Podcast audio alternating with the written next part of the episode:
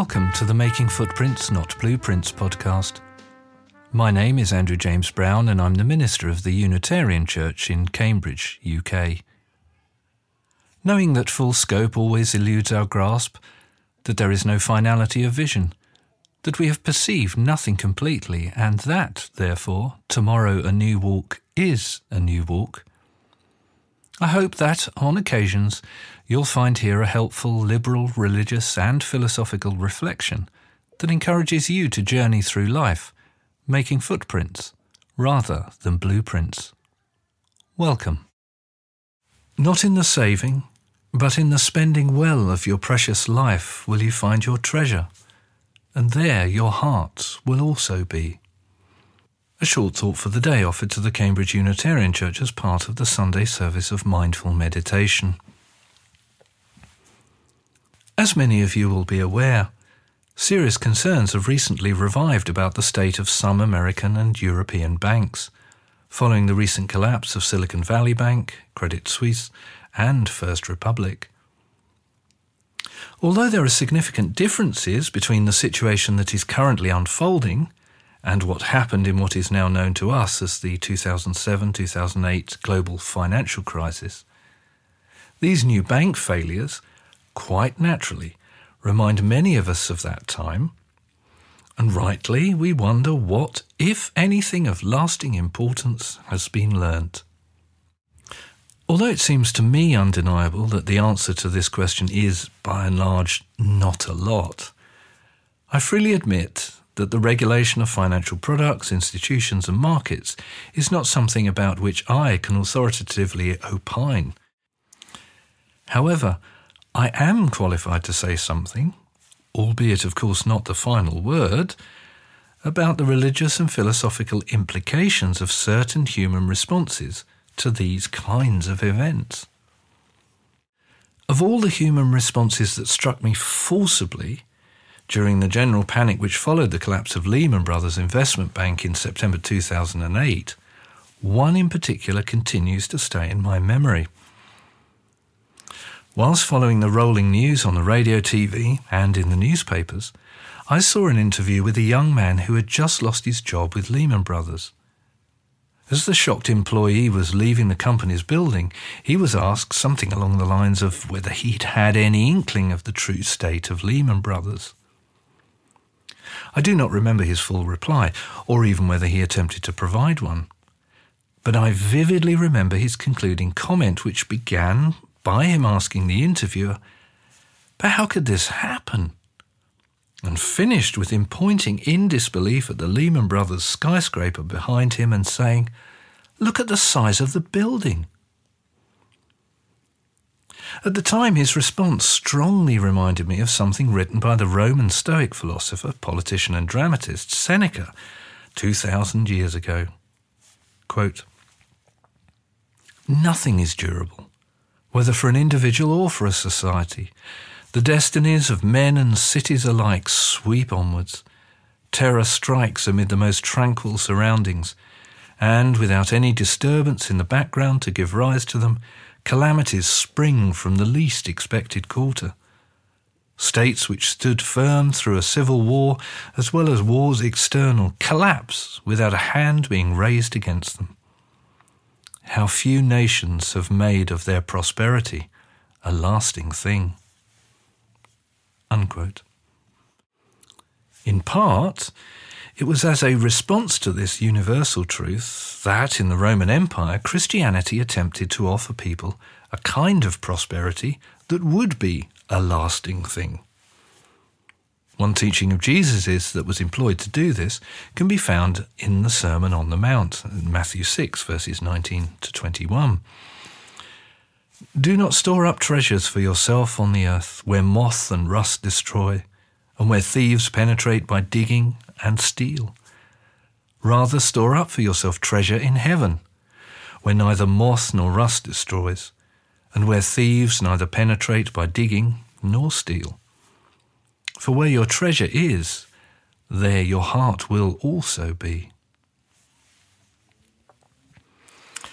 But promising though this idea might have seemed at the time, the problem is that heaven, at least as the idea of heaven seems to have been understood by Jesus, and certainly by Christianity.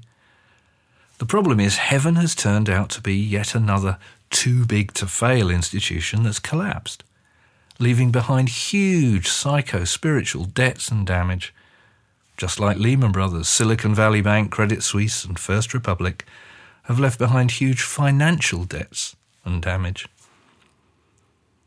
If it were possible, which it isn't, I can easily imagine an inhabitant of heaven's golden city of God being interviewed as he or she came out of its huge doors, saying to us, "But how could this happen?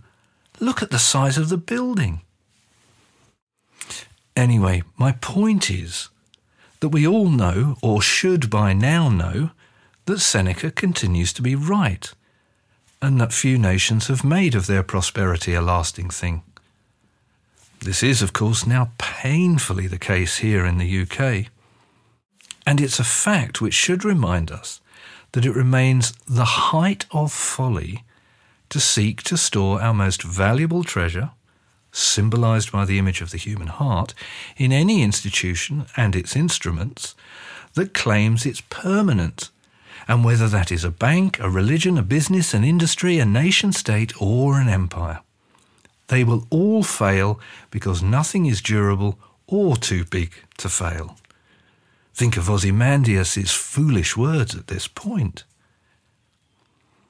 All of which musing makes me ask two questions. One, what actually is our human treasure, where our hearts will also be? And two, can we store that treasure somewhere safe? I find I can only properly answer the first of these questions by beginning with an answer to the second. This is because perhaps the most important thing I want to say here is that there is a major problem with the word store in this context, because we cannot store our central human treasure, which has always seemed to me to be nothing less than the mystery and miracle of life itself. It's vital to see that the treasure of life, symbolised by our beating hearts, is a living, ever-changing, transforming, metamorphic process, and so is something only fully available to us when we are truly immersed in it, spending it out wisely to the full, right up until the moment of our death.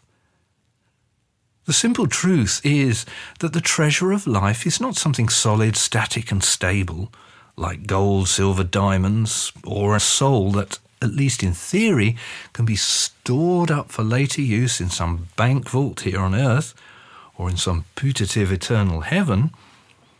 No, because to cite an old bon mot, with life it's a case of use it or lose it.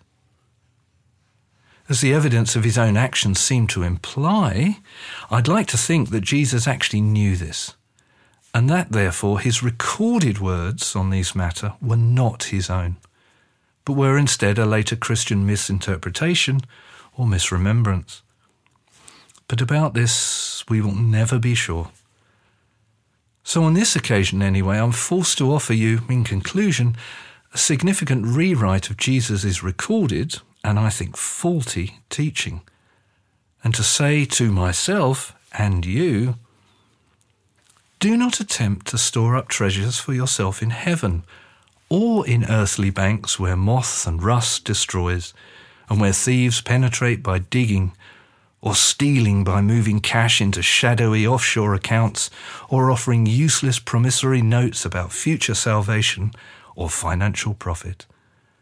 Rather, invest your treasure of life by making this earthly life better for all beings whom you meet along the way. And then, in the mindful spending well of your precious life, right here and now, you will find your treasure, and there your heart will also be. And that brings us to the end of this edition of the Making Footprints, Not Blueprints podcast. So farewell for now, and remember, tomorrow a new walk is a new you walk. See you on the path.